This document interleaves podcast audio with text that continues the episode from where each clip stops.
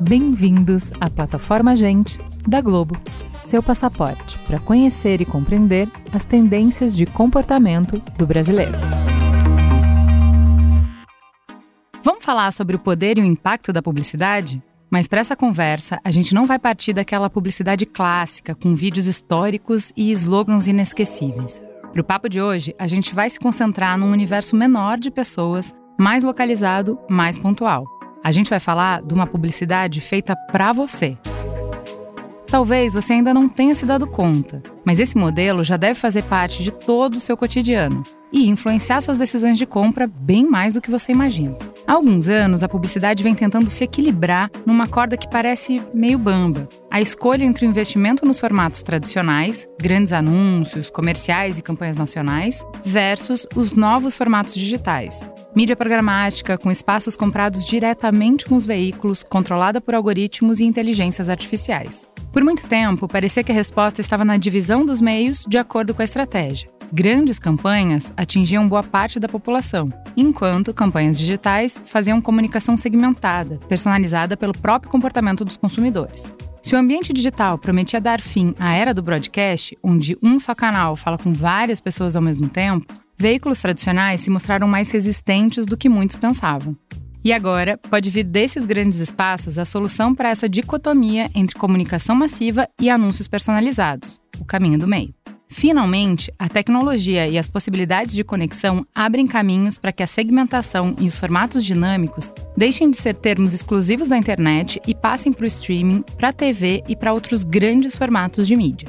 A personalização parece a obsessão das marcas, e os dados e a tecnologia são o caminho para a gente atingir esses objetivos.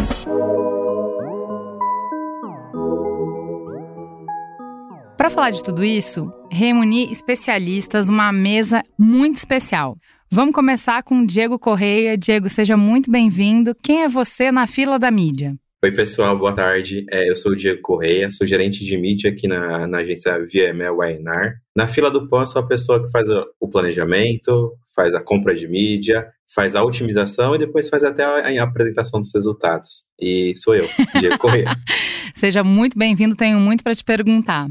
Também na nossa mesa, Yuri Valdevich, seja muito bem-vindo. Quem é você na fila da mídia? Bom, boa tarde para todo mundo. Um prazer estar com vocês aqui. Eu sou Yuri Valdevich, eu sou gerente sênior de marca na Deezer, aqui no Brasil. Então, eu cuido da, de todas as atividades de marketing que a gente faz no território brasileiro. É, então, desde a parte de estratégia até a compra de mídia junto com a ajuda do Diego e o pessoal da VML Enac aqui com a gente. Então eu estou do lado do cliente aqui, como a gente é chamado aqui no, no meio. E para completar nossa mesa, Renata Fernandes, seja muito bem-vinda. Quem é você na fila da mídia? Oi, pessoal, eu sou Renata. É, eu sou diretora de produtos publicitários digitais aqui na Globo. E eu sou a pessoa que, junto com o meu time, cria todos os produtos publicitários que fazem o Diego e o Yuri ficarem morrendo de vontade de comprar os produtos para poder fazer essa conexão junto com é, todos os usuários. Arrasou a arrasadora mesmo, hein? Então vamos lá.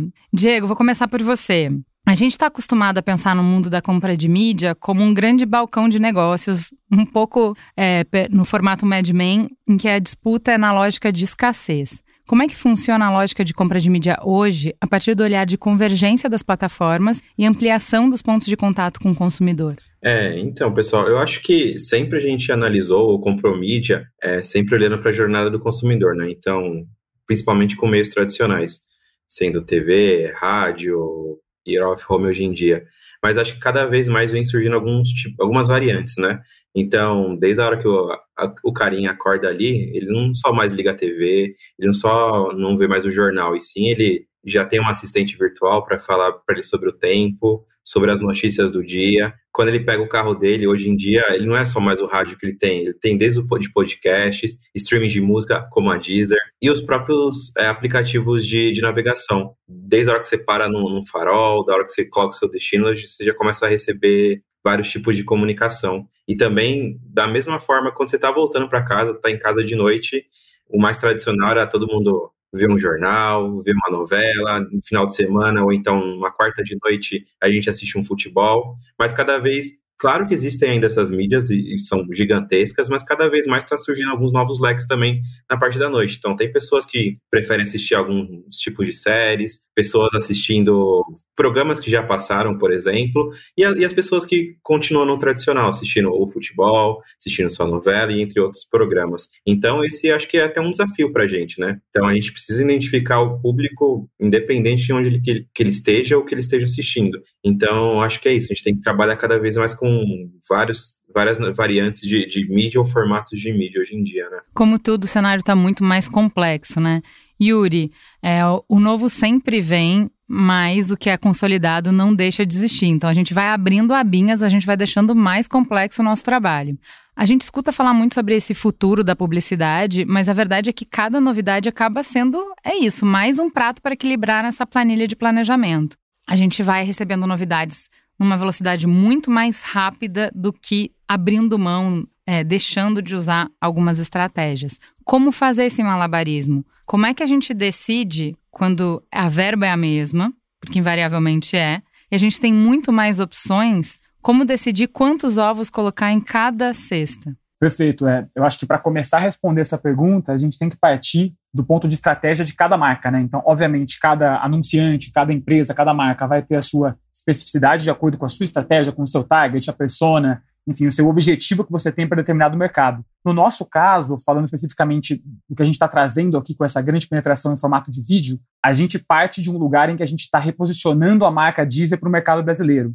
Então, com um projeto de rejuvenescimento de marca, de fato de atacar um target muito mais jovem, muito focado em geração Z. Então, para nós, assim, acho que, como a gente vem falando, esses formatos mais antigos, entre aspas, ainda são muito eficazes porque eles nos trazem um grande alcance e eles mantêm uma consistência de campanha e eles são uma grande bala de canhão que a gente mira para o mercado, mas ao mesmo tempo, como a gente quer também chegar em, em, resultados diferentes, a gente não pode só ficar com esses mesmos canais sempre. Então, a gente tem que modificar e a gente tem que se, se permitir ousar e inovar nessa questão. Então, a gente, estando aqui trabalhando em marcas muito focadas em tecnologia, que já nasceram nesse ambiente totalmente tecnológico, para nós é muito natural ter uh, parte desse budget, dessa verba destinada a novos testes e, que fazem a gente ter até no, no, consumidor essa percepção de que é uma marca que está antenada no que está acontecendo e que está na vanguarda de novos formatos. Então é muito uma questão de como você equilibra, que é o que você perguntou, mas para nós, assim, é, estar testando novos formatos é algo que faz parte do nosso DNA.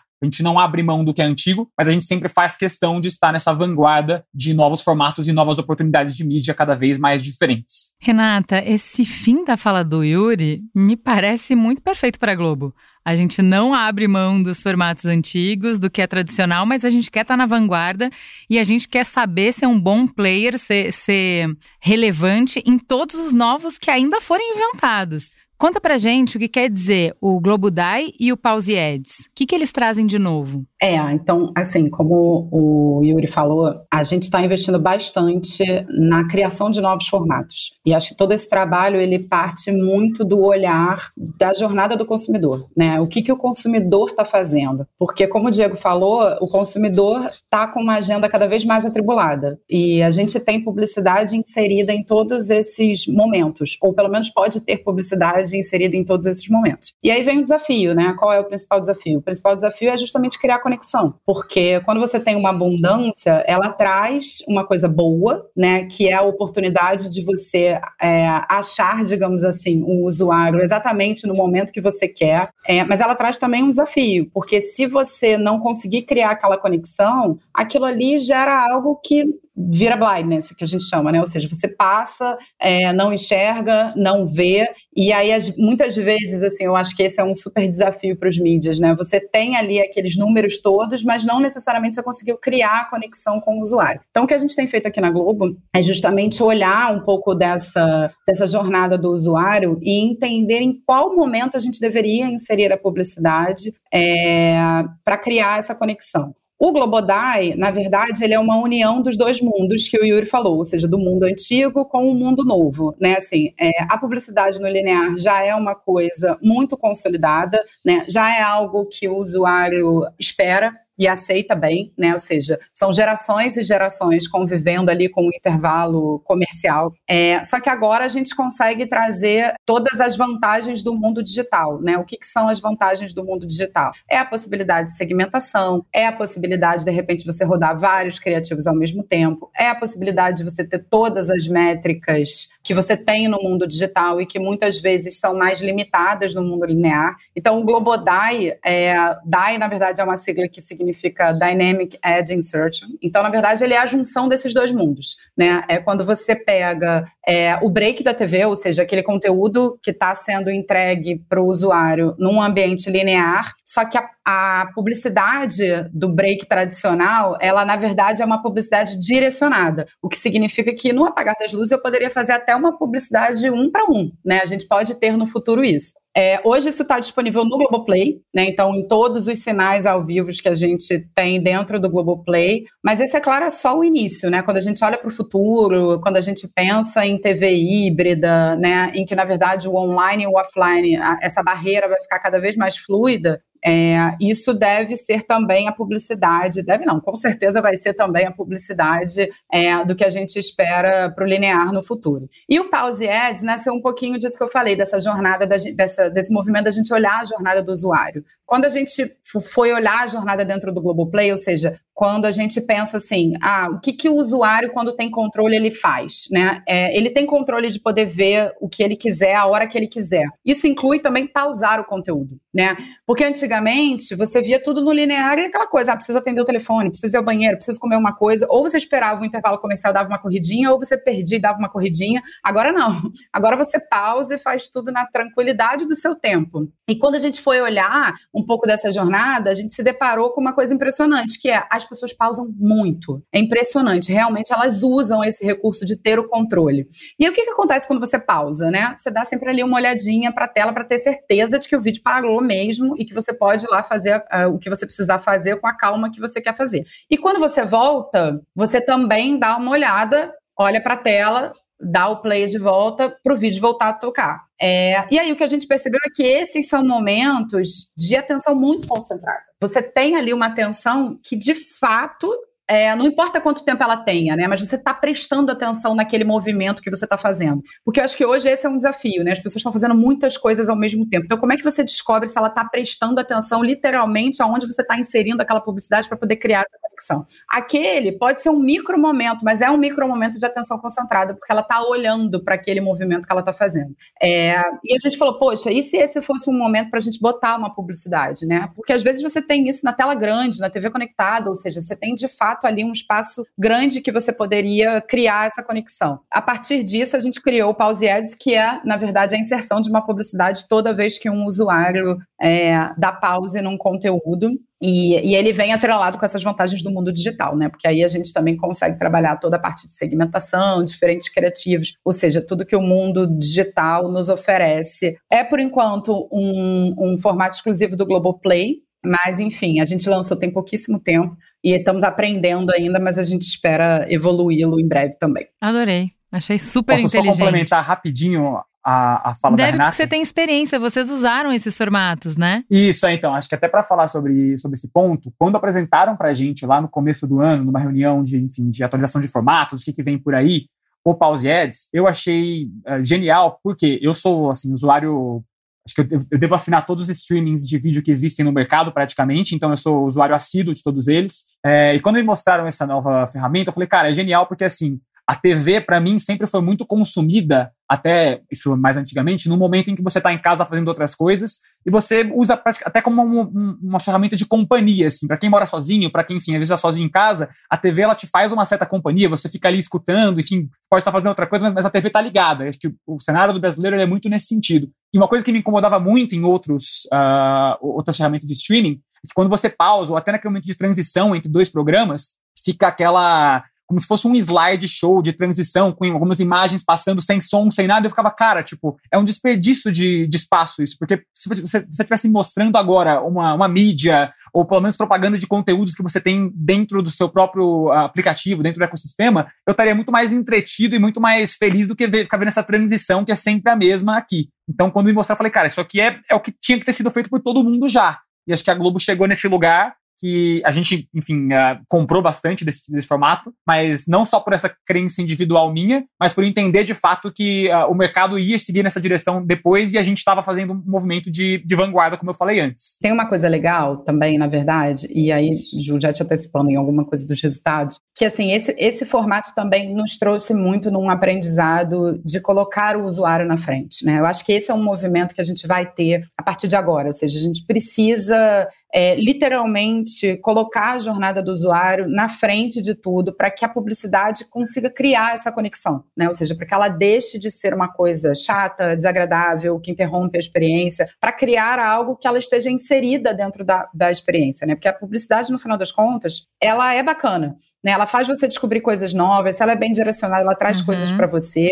Mas esse é um exercício que nem sempre é fácil de ser feito. Quando a gente lançou esse, esse formato, a gente ouviu muito assim: ah, mas não vai ter vídeo, porque ele é um formato display, né? Ou seja, você dá um uhum. pause e, e, entra uma peça display. A gente falou, não, gente, não vai ter vídeo, porque afinal de contas o usuário deu pause. Ele, ele por algum motivo que Perfeito. seja, ele não, ele não quer o vídeo tocando. Uhum. Não importa qual seja o motivo dele, né? A gente aqui não precisa adivinhar. É, mas aí vieram vários questionamentos, né? Ah, mas poxa, o CPM de vídeo é sempre melhor que o CPM display. Eu adoraria poder rodar minhas campanhas de vídeo e minhas campanhas de display. A gente entende, mas assim, é, para que o formato não seja incômodo, né, para que no final das contas o usuário também não fique querendo pausar ali desesperadamente a campanha publicitária e ele se interesse e passe a ser algo que seja interessante para ele, como o Yuri falou, a gente precisa respeitar aquele momento em que aquele momento é um momento que não toca vídeo. Por mais que a gente é, pensasse assim, pô, ia ser muito mais rentável se fosse vídeo, ia ser demais se as marcas pudessem rodar as suas campanhas de vídeo e as suas campanhas de display. Mas, assim, certamente temos o DAI aí, teremos outros formatos para as campanhas de vídeo. Assim, acho que agora o, o foco é botar o usuário no centro, entender qual é a jornada dele e fazer com que a publicidade consiga se inserir sem atrapalhar. Mas isso é um movimento que vai exigir de todos nós algum despreendimento, digamos assim. Eu acho muito bom, né? Porque só funciona quando todo mundo na cadeia coloca de fato o consumidor, o ouvinte, enfim, a audiência em primeiro lugar e no centro de tudo. Se a experiência dele, se você estiver atrapalhando a experiência dele, você está gerando um bode para a marca. Ele vai tentar, de todas as formas, as pessoas são inteligentes. Ele vai tentar de todos os jeitos passar, ultrapassar, não olhar, não dar atenção para aquele conteúdo que está atrapalhando o que ele foi fazer ali. É, eu acho essencial que isso esteja alinhado por todos os envolvidos, né? O cliente tem que saber, a plataforma tem que saber, a agência tem que saber e todo mundo tem que estar tá comprometido comprometido com isso,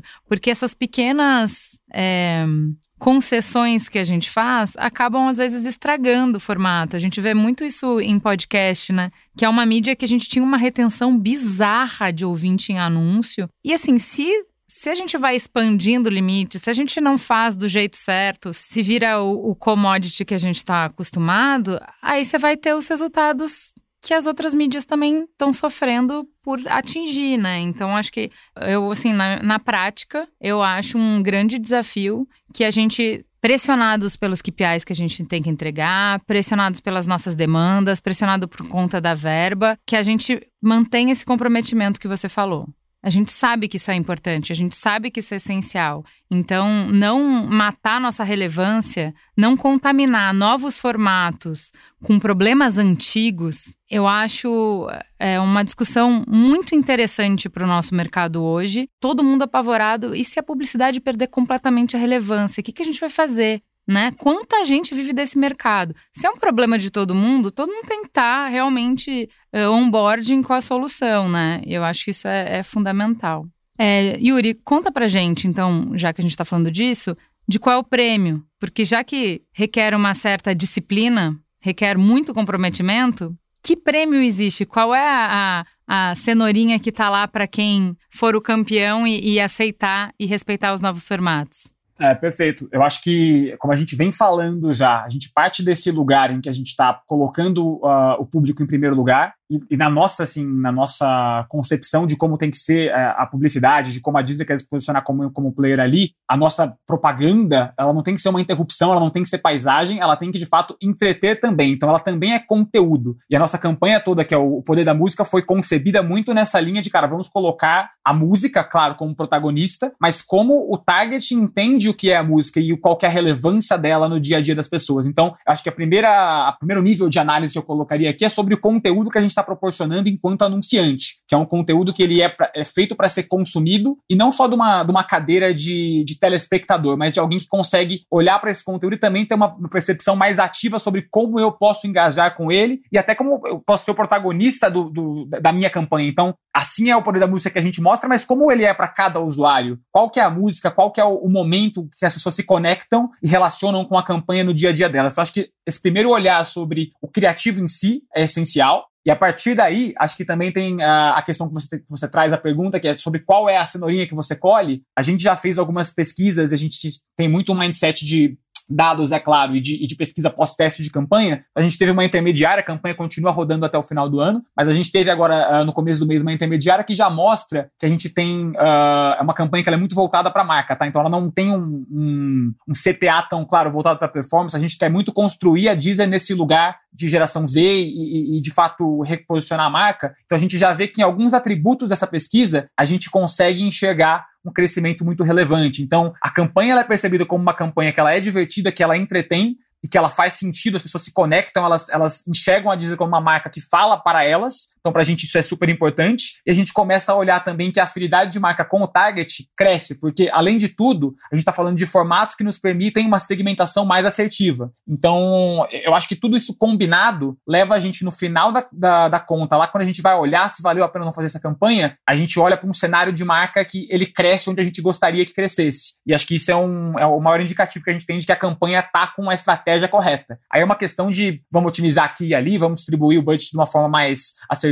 mas acho que o, o todo ele está sendo feito de uma forma muito legal. Bom demais. Diego, traz por favor para gente aqui na mesa esse olhar de mídia, né? Como que você vê que é, essas inovações do Globodai e do Pause Ads trazem para, através da mensuração mais refinada de dados de navegação e de consumos presentes, como que isso é, muda o jogo? Como que isso é, melhora a performance e abre novas possibilidades? É, eu acho que até como a Renata e o próprio Yuri comentou, quando a gente tem dados, desde o início, quando a gente coloca uma campanha no ar e a gente já tem dados, é, é o dado é o princípio de tudo. Então a gente consegue medir o resultado se a campanha está indo bem, mas independente do criativo, a gente consegue ver o resultado. Se, a, se o nosso target, que a gente planejou lá no início da campanha, se ele é o correto, a gente consegue ver se o criativo A ou B está sendo correto também. A gente tem várias possibilidades quando a gente tem um dado na mão. A gente consegue ver se, por, por exemplo, o criativo que a gente pensou que ia super bem, não está indo super bem com aquele target. É, e, e um outro criativo está indo super bem. É, outra coisa é, que a gente sempre fala aqui na mídia também é quanto mais criativos a gente tem, sempre é melhor, porque a gente consegue falar até de forma mais personalizada com cada target. Então, imagina, é diferente a gente falar com, com pessoas que têm interesses mais, mais sérios, vai, tipo, interesses em, em banco, notícia, política, é diferente de falar com, por exemplo, uma, uma geração Z, que tem uma linguagem mais nova, uma linguagem mais apropriada para aquele um novo momento. Eles curtem outras coisas que a gente às vezes nem imagina. Então, quando a gente tem esse dado na mão, é muito mais fácil também para a gente começar a planejar próximas campanhas, é, novas oportunidades. Então, quando a gente, por exemplo, vai lançar, acho que uma feature de, de, um, de um app, por exemplo, seja da Globo ou seja da, da própria Deezer, a gente já vai saber qual, qual é a linguagem, o que, que aquele público está escutando, o que, que o público está lendo. Então, acho que com um dado na mão, a gente consegue desde saber se a campanha realmente teve um resultado positivo, mas também se as pessoas curtiram o nosso, nosso conteúdo que a gente colocou no ar, sabe? Perfeito. Aproveitando isso, né, que você falou, se as pessoas curtiram e você falou, ah, tem criativo que funciona mais, tem criativo que funciona menos. Renata, a gente sabe que, de uma forma geral, a audiência está cada vez mais cínica, cada vez mais crítica e cada vez mais descrente. Então, a gente tem várias pesquisas mostrando que o nível de confiança é, da população em geral caiu, né? É, em instituições, no governo, em marcas, em tudo. O que, que a gente precisa hoje, nesse cenário, para essa audiência tão complexa, né? Tão difícil de conquistar, tão exigente? O que, que a gente precisa é, colocar nos criativos para fazer esse engajamento que você falou? É, eu, eu acho que nesse momento agora existe uma crise de credibilidade, né? E obviamente essa, eu acho que essa é uma crise de credibilidade global, não é uma crise de, não é algo restrito aqui ao nosso país especificamente e tampouco é restrito à publicidade, como você falou, né? Assim, uhum. é, eu acho que as pessoas é engraçado, a gente tem uma dicotomia, né? Porque no final das contas as pessoas estão cada vez mais informadas e a gente fala também muito de fake news e tudo mais, né? Ou seja, mas é que eu acho que essa abundância, né? A gente a gente saiu de um de um cenário de escassez e, e quando a gente olha na, no, na linha do tempo, a gente está falando de muito pouco tempo, né, gente? A gente está uhum. falando aí de, sei lá, 15 anos em que é, a gente tinha escassez mesmo de, de informação, de é, entretenimento, de tudo, para uma abundância hoje, que é isso, a gente não consegue ficar mais nenhum micro momento sem consumir nada, né? Assim, é, a gente não fica mais esperando o elevador. Você acha que a gente está passando por uma bolha? Tem uma bolha de conteúdo no sentido de da escassez, a gente passou por uma quantidade de conteúdo que é impossível qualquer pessoa consumir. Então, todos nós tem mais coisa na nossa lista que a gente deseja ver do que é humanamente possível. Você acha que a taxa de aumento de produção de conteúdo extrapolou a taxa de o inventário, o estoque de tempo do geral da população, porque é isso, gente. Uh, não, existe, existe, a internet é ilimitada, você pode colocar quantas coisas você quiser, só que o nosso tempo a gente continua tendo 24 horas. A gente não tem todas Exato. essas 24 horas para consumir conteúdo, mesmo que a gente consuma conteúdo desse jeito enlouquecido que você falou, aproveitando cada micro momento. Ainda assim, tem fim. Então não é verdade, né? Quando a gente vai desse paradigma de que, olha, no, na mídia tradicional você tinha aqueles espaços, aqueles formatos e as marcas tinham que competir por esses espaços. Na internet não, é infinito. Então é outro paradigma, mais ou menos. Porque o tempo das pessoas continua sendo finito. É, eu não sei se é uma bolha, né? Eu, eu acho que é uma questão de maturidade. Acho que, assim, essa escalada foi muito rápida, né? Se a gente for parar para pensar. Principalmente porque hoje a gente está lidando com gerações que passaram por diferentes momentos. Então, assim, hoje a gente ainda tem, estamos vivendo no tempo presente, um mix de gerações. Gerações que passaram a maior parte da sua vida offline, digamos assim, gerações que já são nativos digitais, gerações que são nativos digitais nesse momento de short video, né? Ou seja, em que as coisas ainda têm uma velocidade ainda maior, que a gente ainda tem um volume maior de conteúdo. Então, de fato, a gente tem ali é, múltiplas gerações que lidam muito de forma muito diferente com isso. Eu acho, eu acredito mesmo que a gente não, não eu não acho que é uma bolha, porque eu não acho que isso vai estourar e a gente vai voltar a ter menos conteúdo. O que eu acho é que a gente vai ter uma maturidade, né? Ou seja, essa coisa que a gente tem aqui do FOMO, né? Ou seja, ah, esse fear of missing out, eu acho que daqui a um tempo a gente vai ter uma maturidade de que o seguinte, não é possível consumir tudo. E tá tudo bem, você vai lidar bem com esse tipo de coisa, né? Uhum. Você vai ter um consumo direcionado do que você gosta de fazer é, ou, ou, do que você gosta de consumir, do que te interessa. E eu acho que isso vai valer para publicidade também. Então, assim, eu acho que essa credibilidade, voltando um pouco, ela fala com conexão. No final das contas, se você conseguir gerar uma conexão,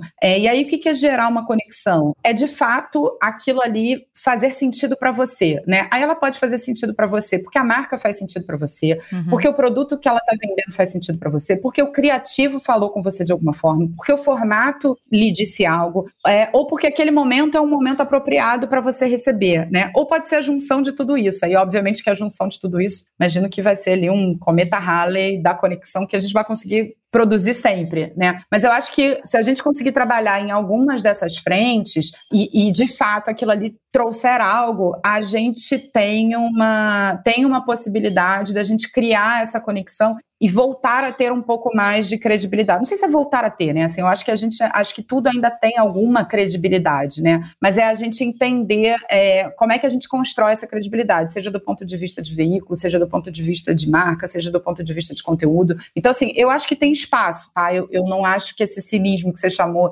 das pessoas é algo que deva crescer no futuro. Eu acho que a gente só precisa ganhar um pouco de maturidade sobre essa abundância. O usuário vai ganhar e as marcas também vão ganhar e os formatos de publicidade também. E aí, quando a gente conseguir construir esses elos, tudo fica um pouco mais fácil de ser crível, digamos assim. Muito bom, Diego. A cabeça de quem trabalha em agência pega cada é, formato, cada possibilidade e vai pensando em mil novas estratégias, em que combinações você pode fazer e que novas formas de se comunicar surgem a partir dessas novas ferramentas. O que, que você acha que vem por aí? Que portas que esses novos formatos abrem que a gente ainda não vê tanto explorado, mas que são tendências que você acha que podem florescer a partir de agora? É, eu acho que até como vocês comentaram e a própria Renata acabou de falar, eu acho que cada vez mais é, vai ser uma publicidade muito mais segmentada, muito mais personalizada para a pessoa. Igual a gente estava falando do pause ads mesmo. A, a, tipo, a gente está assistindo uma série, uma novela, qualquer coisa, a gente sai para fazer atender uma porta, pegar algum delivery de comida, quando volta, tipo, se você foi impactado por um, mesmo que seja um display, um display que você algo que você interessa para você, você vai parar e vai falar, nossa, isso aqui é, foi feito para mim. E, sei lá, no futuro eu posso realmente comprar essa coisa, adquirir esse produto ou serviço. E depois você vai continuar assistindo, assistindo sua série, seu filme normalmente. Eu acho que, igual a Renata comentou também, essa, essa nova geração que é tudo muito rápido, são vídeos rápidos, eu acho que a publicidade cada vez mais vai para esse caminho um pouco, sabe? O tempo das pessoas continua o mesmo, mas a gente tem que achar novos meios de comunicar. É, até dentro da nossa campanha, que foi o Poder da Música, a gente, a gente fez um tipo de mídia que não é tão comum assim no nosso meio, que foi o patrocínio de uma série. Então, quando a gente está patrocinando uma maratona Globoplay, por exemplo, é, é, diferente de um formato que a gente não está interferindo tanto ali na série da pessoa. A pessoa vai ver, nossa, a Deezer tá, pa, tá patrocinando a minha série. A Deezer tá, tipo, oferecendo essa série para mim de graça, sabe? É, é, diferente de você, tipo, só impactar, parar a pessoa para ver alguma coisa que às vezes ela nem quer. Uhum. Então, acho que esses novos meios de comunicação, novos meios de, de chegar nas pessoas, sabe? Vai ser super importante, acho que daqui para frente. É, a gente é, recentemente falou aqui no Gente conversa sobre conteúdo em novela, sobre como a gente consegue colocar de uma forma. Né, é isso, tudo a gente aprende, né? As primeiras vezes que a gente tentou inserir marca no meio de uma narrativa, ficou meio esquisito, interrompeu a conversa, ficou forçado, você conseguia ver. E aí é isso, a gente vai aprendendo, vai. Todos os entes da cadeia vão aprendendo, o cliente entende que. Não, o que cabe no intervalo comercial não cabe aqui dentro, vai ficar ridículo, né? É, é você ir de bermuda para o casamento e de terno para a praia. Cada meio requer, pede a sua linguagem, pede adequação, né? E aí hoje a gente já vê um merchandising feito em novela que é muito legal. E, e aí tava um diretor de novela aqui falando assim sobre como a marca ajuda a contar a história, porque sim, gente, a nossa vida é cercada por marca. Fica mais estranho, é o contrário. Fica mais estranho não ter marca, né? Sentou a família para tomar café da manhã e você tá tomando um leite sem marca, você tá comendo uma margarina sem marca. Aí que é mais estranho. Você tá. O, o protagonista anda num carro que vai aparecer e você tapou a marca. Isso te tira mais da história do que de fato o carro do protagonista ter tudo a ver com a personalidade dele, contar alguma coisa dele e aparecer a marca não tá atrapalhando a história, é só o carro dele. E todo mundo com quem você se relaciona que tem carro, você sabe qual é a marca. E de alguma maneira você tem alguma leitura do que isso diz. Então, é isso, a gente apre aprendendo como é, inserir essas novas possibilidades pedem um tempo da gente de aprender como é que usa, né? A gente aprende uh, o balanço da coisa, como é que as pessoas consomem, qual é a leitura que elas têm, o que que funciona, o que que não funciona, o que que é a mais, o que que é a menos, para a gente conseguir de fato ter essa, essa publicidade que é conteúdo. E a gente tem que confiar no usuário, Ju. Eu acho que isso é muito importante, né? Assim, porque às vezes também a gente acha, ah, não, mas o usuário não vai entender. Ah, mas assim a minha marca tá pequena. Ah, mas assim a minha marca não vai ver. Mas assim, as pessoas são atentas né, no final das contas. Aquilo diz alguma coisa para elas. Sim, como você falou, né, assim, quando você olha um, na vida real, a gente já faz isso. A gente já tem signos na nossa vida de uma forma geral, seja o que for, né, seja a roupa que você está usando, o seu rosto, né, assim, o jeito que você está falando, se você chegou com uma cara boa, se você não chegou, né, assim, é então, as pessoas já conseguem tirar conclusões e identificar coisas a partir de signos. Por que, que com a marca que há uma construção daquele signo muito cuidadosa, por que, que seria diferente com a marca, né? Então, também eu acho que há, sim, um amadurecimento da gente confiar no usuário, de que o usuário será capaz de identificar, ele será capaz de ver. Mas é isso, assim, nem sempre vai vir um, um resultado muito imediato. Aí eu acho que vem é, é um pouco do nosso mundo moderno, né? Assim, a gente gente está em busca de resultados muito imediatos. Nós, como pessoas, e obviamente isso se transfere para as marcas também. Mas eu acho que todo mundo sabe que construção de marca é uma coisa que se faz, no mínimo, num médio prazo, né? Então eu acho que a gente precisa conseguir equilibrar essas duas coisas. Acho que cerrar a mão, você perdeu esse investimento, né? Eu acho que uh, a gente tem muito medo de perder o investimento por passar despercebido, né? Não tá o meu logo gigantesco e não tem medo de virar uma marca antipática. Eu acho isso impressionante, né? Então, por exemplo, a, as marcas, é, as novelas coreanas, eles usam demais merchandising, muito mesmo. E, e, vira até piada, e tem muita coisa no TikTok sobre isso, muito engraçado. Muito conteúdo que as pessoas fazem imitando cenas e tal por conta disso. E é aquela coisa do, do que fica ridículo e do que fica muito natural. Então, Subway, ou marca para fazer propaganda direito, que assim,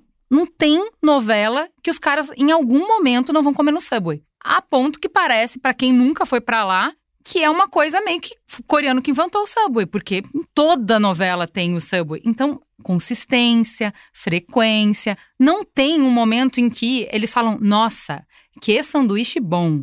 Porque comida rápida e saudável é no Subway. Não tem, entendeu? As pessoas estão vivendo a vida delas e elas estão com pressa, e porque elas estão com pressa, elas vão comer lá.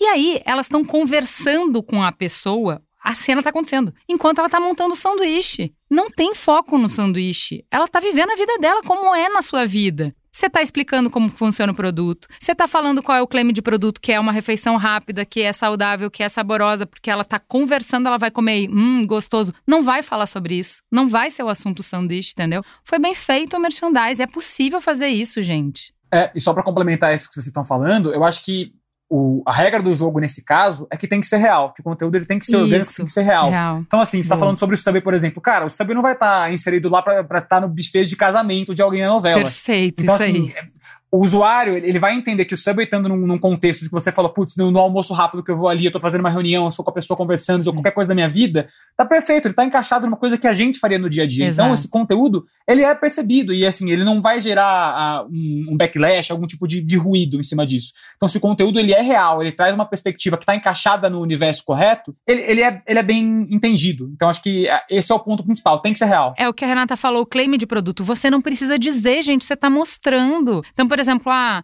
Café, direto tem propaganda de café instantâneo, quase todas têm. No, no contexto em que a pessoa trabalhou demais, que ela tá com sono, ela não dormiu por qualquer motivo, sempre vai aparecer no dia seguinte ela tomando café instantâneo. Vai ter o produto, abre, prepara, no meio de um diálogo. Não para a ação para isso. E faz sentido, é o que você falou. Se você está no escritório, é isso que vai acontecer. Se você tá com a sua amiga, ela foi te visitar em casa e ela tá é, é, zumbi, você vai oferecer e vai acontecer enquanto acontece a conversa. Então, assim, se a marca se permite não ser protagonista na cena, mas participar, ajudar a construir a cena, Pô, aí eu acho que existe a possibilidade de fazer essa conexão que a Renata falou. Aí eu entendo a marca não como interrompendo o momento, mas com o que ela tem de melhor. As marcas fazem a nossa vida, gente. Tudo que a gente usa tem marca, tudo na nossa vida tem marca. Posso só complementar uma coisinha também? Eu acho que a Renata pode até falar melhor do que eu, mas a, a, Globo tem uma pesquisa chamada Views e Reactions, que é diferente do que a gente tem no mercado. Quando a gente pensa nos grandes anunciantes digitais, a gente tem aquelas pesquisas mais tradicionais. Ah, você lembra da minha marca? Você considera comprar minha marca? Você já comprou minha marca? É, acho que nas duas últimas semanas a gente recebeu uma pesquisa que vai um pouquinho além disso. Claro que a gente tem a pergunta se o usuário lembra a nossa marca, lembra o nosso criativo, mas também a gente tem a, a, a resposta se ele gostou do nosso criativo, se ele se sentiu confortável no nosso, com, com, nosso, com nossa propaganda, nosso anúncio. Então, se a gente tem essas respostas, se foi confortável para ele, se fez, principalmente se fez sentido para ele, eu acho que é um caminho que a gente pode seguir, tipo, ah, beleza, essa campanha tá dando certo, não só sobre em si sobre resultados, sabe? Muito bom, valorizar isso, né? Isso ser um valor, porque se pra gente não for Exato. um valor, a gente caminha no, no, sentido oposto. É, uma coisa que eu fico pensando, a gente falou muito de segmentar, segmentar, trazer criativos diferentes, no limite a gente tem um criativo específico para cada pessoa, para a quantidade de, de público que a gente está atingindo atingindo, a gente não perde um pouco de hum, consistência com isso? Se cada pessoa está consumindo a marca de um jeito, Yuri, a gente não está abrindo mão um pouco da nossa consistência? Eu acho que essa, essa é uma grande questão que vai ter que ser respondida e a gente vai ter que chegar em soluções para que não fique um negócio de maluco que eu vou conversar com um amigo meu sobre o anúncio que eu vi, ele não vai nem entender, porque para ele é uma coisa completamente diferente. Então acho que a gente tem que chegar num, num momento ali de data, de data mining que a gente consiga atribuir pessoas a grupos baseados em comportamentos, em toda a questão que você tem de jornada e, e o que eu tenho de informação sobre ela, mas que me permita, ok, eu vou ter esse anúncio customizado para o que eu gostaria de estar tá vendo, mas que também não vá tirar todo a, o caráter humano que isso traz no fim das contas. Então, assim, eu acho que a gente tem que ter toda uma questão aqui de criação de comunidade, toda uma questão de representatividade de, de gênero, de, de raça, enfim, de várias coisas, que, não, que eu não posso só mostrar para a pessoa que é branca de olho azul pessoas dessa forma no anúncio. Então, eu tenho que trazer uma questão de, de inclusão aqui e de como a sociedade acontece de fato, que é a gente está falando agora sobre isso, sobre, cara, como tem que ser orgânico e real. Então, a gente não vai virar assim, a gente não vai virar uma, uma máquina de criar robôs iguais a todo mundo em, em publicidade. A gente tem que trazer aspectos da vida real. Óbvio que, putz, se eu posso entregar para o Nordeste ou para algum lugar uma, uma, comunicação que ela traz caráteres mais, caráteres mais regionais de alguma coisa, então eu consiga trazer um jeito de falar, um sotaque que vá engajar mais com aquele público, ok, podemos fazer isso, mas eu acho que o, a mensagem como um todo e a caracterização no geral, ela não tem que ser customizada nesse nível, eu diria. Eu acho que até é positivo não ser, para gerar esse tipo de debate. Então, acho que a gente ainda vai chegar no modelo ideal disso. Hoje a gente ainda está descobrindo como isso vai acontecer. Pois é, Diego. E outra coisa, né? Que se eu começo a ter um bilhão de criativos, cada criativo vai adicionando ao custo da, é, da campanha. E aí a gente não vai ficando com um orçamento muito inchado. Se eu tiver maior parte da minha verba indo para o criativo, ao invés de para que esse criativo chegue nas pessoas, eu não crio um novo problema? Com certeza, cria um novo problema. Eu acho que mensagem personalizada, customizada, eu acho que faz muito sentido para várias campanhas. Mas a partir de um momento que você começa a segmentar tanto, você começa, tipo, perder mesmo a identidade da sua marca, sabe? Eu já tive um exemplo bem parecido com isso em uma empresa que eu já passei. O objetivo da marca era simplesmente diminuir cada vez mais o, o custo de, de download da marca. E para isso, criamos milhares e milhões de criativos para falar diferente com essas pessoas. Isso e acabou gerando até um prejuízo, porque, igual vocês comentaram, às vezes a gente simplesmente gastou dinheiro, porque a gente gastou muito com produção e estava com o objetivo errado, que era baixar o custo de uma instalação, por exemplo. E, e o que acabou acontecendo foi que, tipo, a gente conseguiu milhões de pessoas, claro, de diferentes interesses e afinidades, só que no final do dia, ninguém, tipo, lembrava da minha marca, ninguém comprava no meu aplicativo, ninguém, tipo, usava o meu aplicativo. Chegava um tempo depois, a pessoa simplesmente desinstalava o aplicativo. Então, eu acho que é bom ter uma consistência de mensagem, é, as pessoas reconhecer que é você que está falando ali com ele, independente se é na região A, região B, mas você tem que ter uma comunicação é, consistente com todo mundo e, e, e que faça sentido sim, principalmente para o seu target, né? E essa é uma discussão interessante, né? Porque as pessoas também são complexas. É claro que no final das contas você pode encaixar muitas pessoas ou todo mundo em muitas das segmentações, né? Então, eu acho que tem ali uma maturidade também nessa questão das segmentações, né? Claro que a segmentação é uma coisa que veio para melhorar muito vários aspectos da nossa vida, né? não só da publicidade, mas do consumo de conteúdo, de uma série de coisas, principalmente nesse mundo que a gente falou que tem uma abundância imensa, então ele ajuda muito nisso. Mas você também tem que entender aonde que a sua marca fala com aquela pessoa, né? Porque às vezes não é naquele,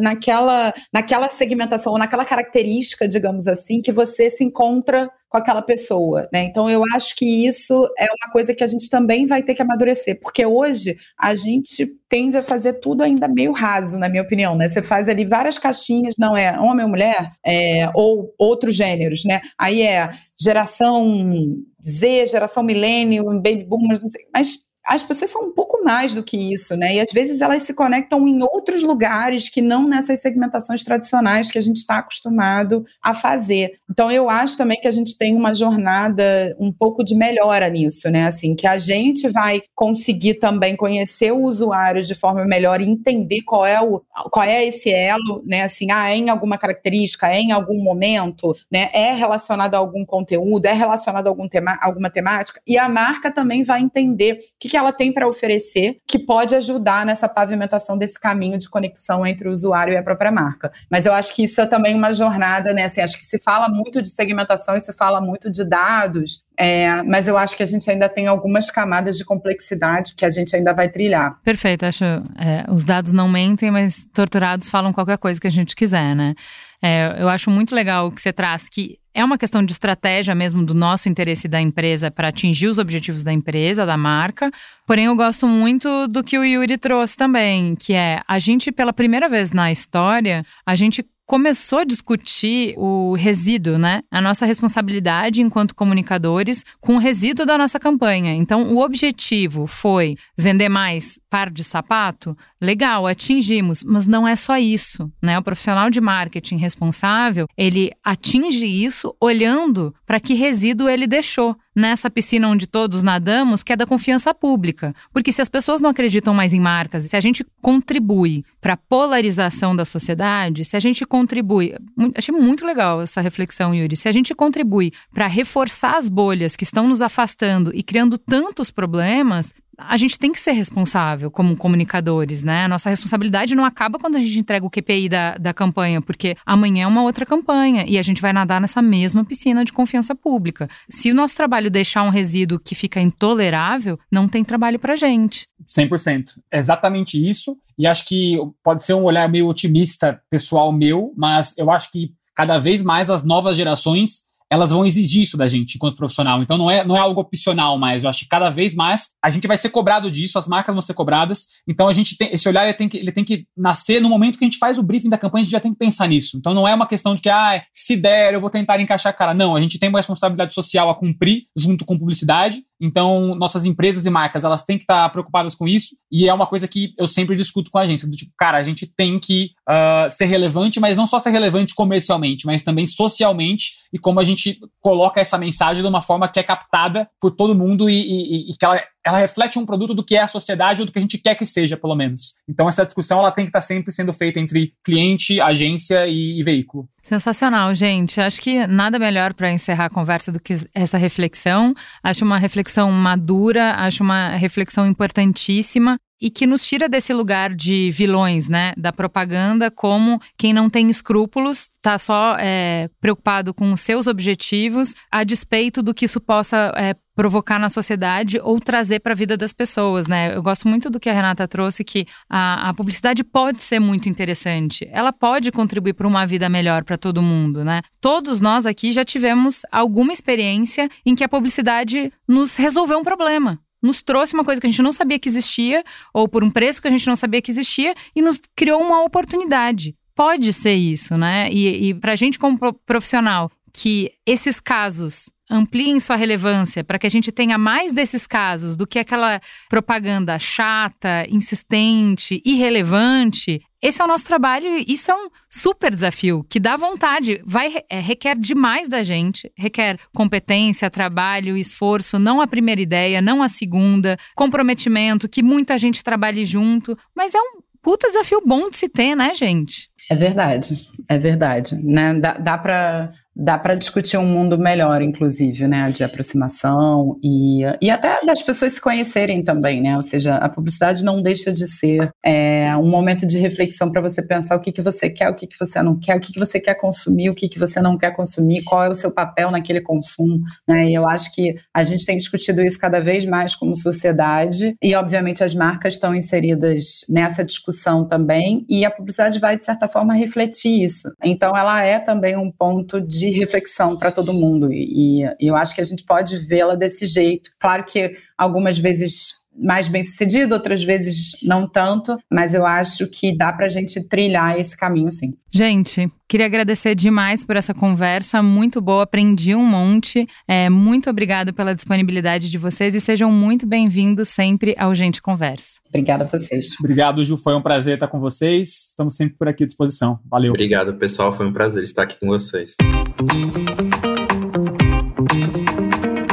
Gente é onde tudo começa é o ponto de partida. Gente é matéria-prima para criar algo novo e relevante, uma fonte de conhecimento viva que revela comportamentos, histórias e tendências. É inspiração. Sua próxima grande ideia começa com Gente, a plataforma de insights da Globo. Para conhecer mais, acesse gente.globo.com.